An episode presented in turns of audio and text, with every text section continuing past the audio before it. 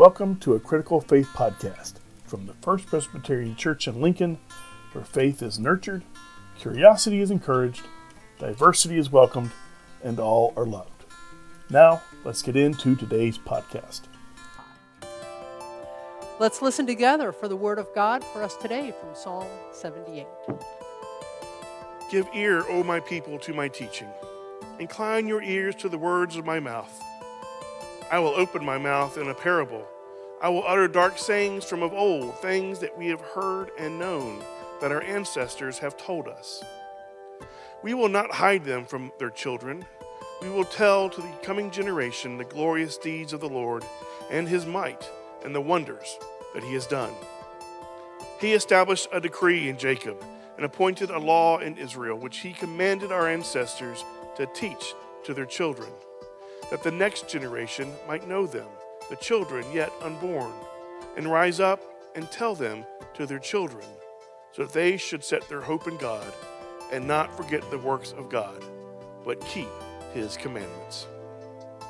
A few years ago, my wife, Ramona, gave me a subscription to Ancestry.com. And as I got started into it, I got very excited about all the information I found out about my family my maternal grandparents immigrated here from the Netherlands, and I found their names on the passenger list of the ship when they arrived in New York City on October the 13th, 1913. And then I found the record of their marriage the following next day in New York City. On my father's side, one of his cousins had put together a genealogy of the Maester family. There were five brothers and one sister, and their mother that immigrated here from Germany back around 1860. And they settled in Grundy County, Iowa, where a lot of the Ostfriesland Germans had settled. Two of those brothers were my great grandfathers. And the farm I grew up on was the farm that my great grandfather had bought. And then my grandfather had it and farmed it. It was a farm in which my father was born, the farm that then my father farmed, and the farm that I lived on for the first 18 years of my life. And I'm pretty sure that all five of those brothers and the husband of that sister broke the prairie. They were the first ones to farm that ground. And my faith story is also a part of my ancestry story because those Germans that came over here were very devout Germans. They were from the Reformed tradition, and within a few years, they established a Presbyterian church out there in the middle of the prairie. My great grandfathers were founding members of that church. It was a church that nurtured my faith for the first 18 years of my life. And most of the people in that church were descendants of these Germans from Ostfriesland. Well, the psalmist here shares the ancestry stories of Israel. Our psalm, Psalm 78, is sometimes referred to as a historical psalm. If you read beyond what we read today, you will find the psalmist talking about their exodus, their wandering in the wilderness, about choosing David as the king. The psalmist writes that these are the things that our ancestors have told us. These are the ancestry stories that were shared with them. And he goes on to say, We will not hide them from our children. We will tell the glorious deeds of the Lord and his might and the wonders that he has done. They will continue to share those ancestry stories. And the reason why they shared those ancestry stories is because these were stories about a God who intervened in the lives and in the history of Israel. It was God who brought them out of Egypt. It was God who led them through the Red Sea. It was God who led them through the wilderness that gave them water when they thought they had no water, gave them the manna when they thought they had no food. They saw God as a God who was continually intervening in their history and in their lives.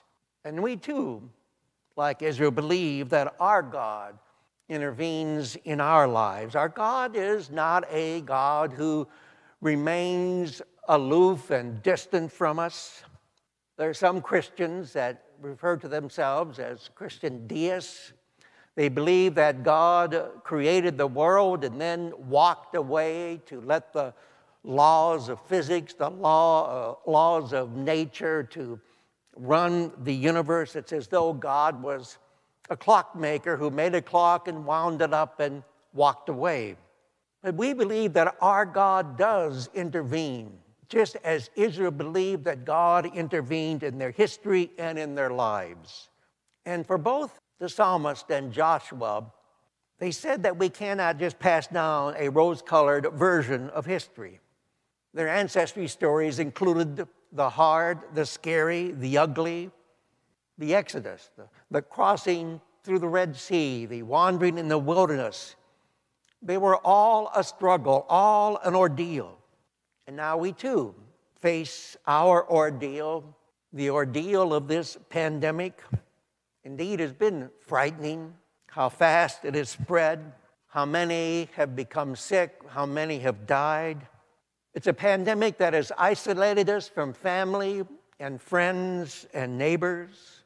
It has prevented us from enjoying many things that we do going to Husker games, going out with friends to eat. Thanksgiving and Christmas are going to be very different this year. Many have lost their jobs.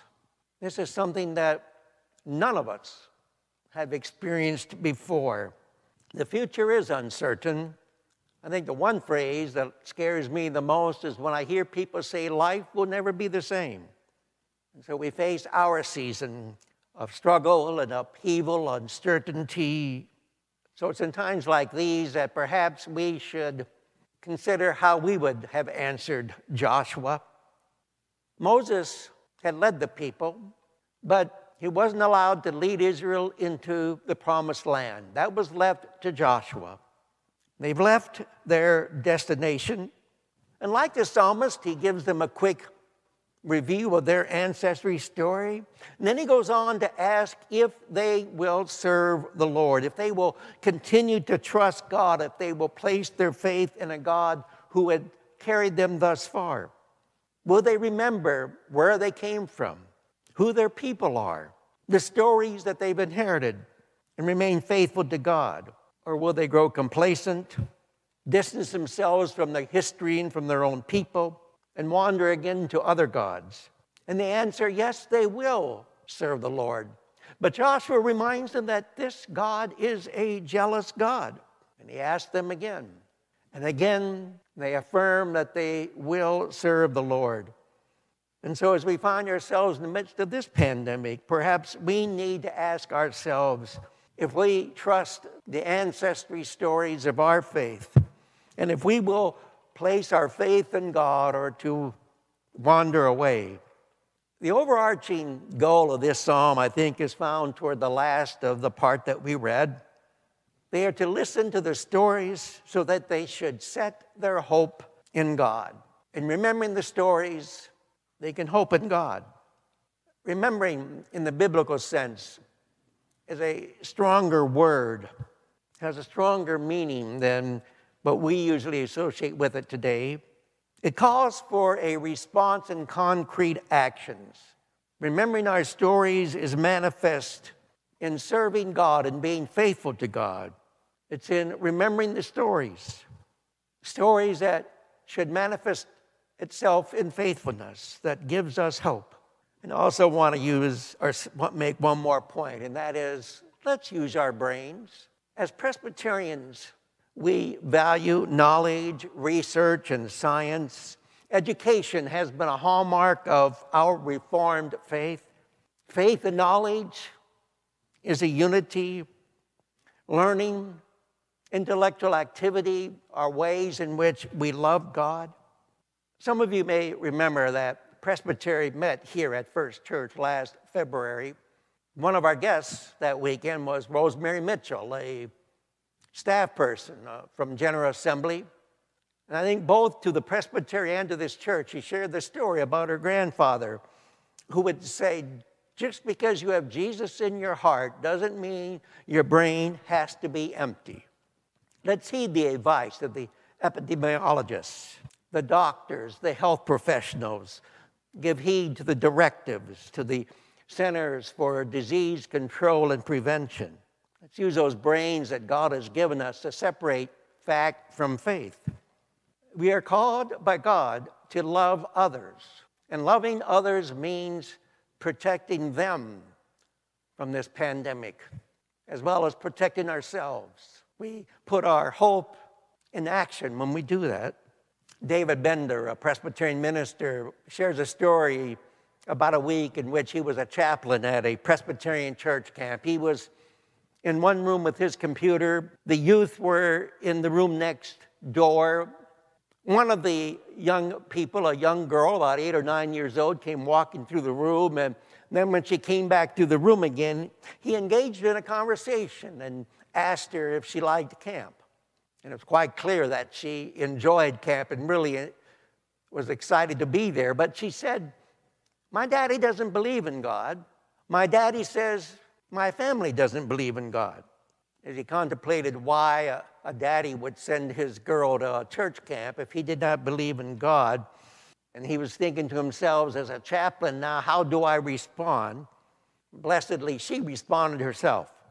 And she continued on to say about how she was loving these stories that she was hearing, these biblical stories, these ancestry stories. And then she asked him, Do you know that Jesus did miracles? To which he responded, Yes, I've heard that. She left, and he thought to himself, Keep listening to those stories. So, in the midst of this pandemic, as people of faith, let us remember our stories, hear these ancestry stories, remind ourselves that God does intervene in our lives. It made me think of that old gospel hymn, Wonderful Words of Life. Sing them over again to me, wonderful words of life. Let me more of their beauty see, wonderful words of life. Those wonderful words of life are stories of how God does intervene in our lives. And we need to continue to hear those wonderful words of life, those ancestry stories. Now to the ruler of all worlds, undying, invisible, the only God, be honor and glory forever and ever. Amen.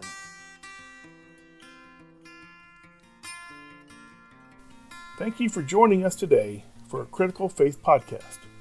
Please share these podcasts with your family and friends. And if you would like to know more about First Presbyterian Church in Lincoln, please like our Facebook page.